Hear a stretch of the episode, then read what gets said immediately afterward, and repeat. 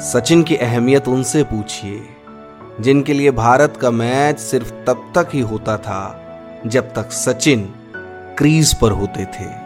अनगिनत बार अंपायर के गलत आउट दिए जाने के बावजूद, मासूमियत से वापस लौट जाने वाला ये खिलाड़ी धीरे धीरे हमारे लिए महान होता चला गया।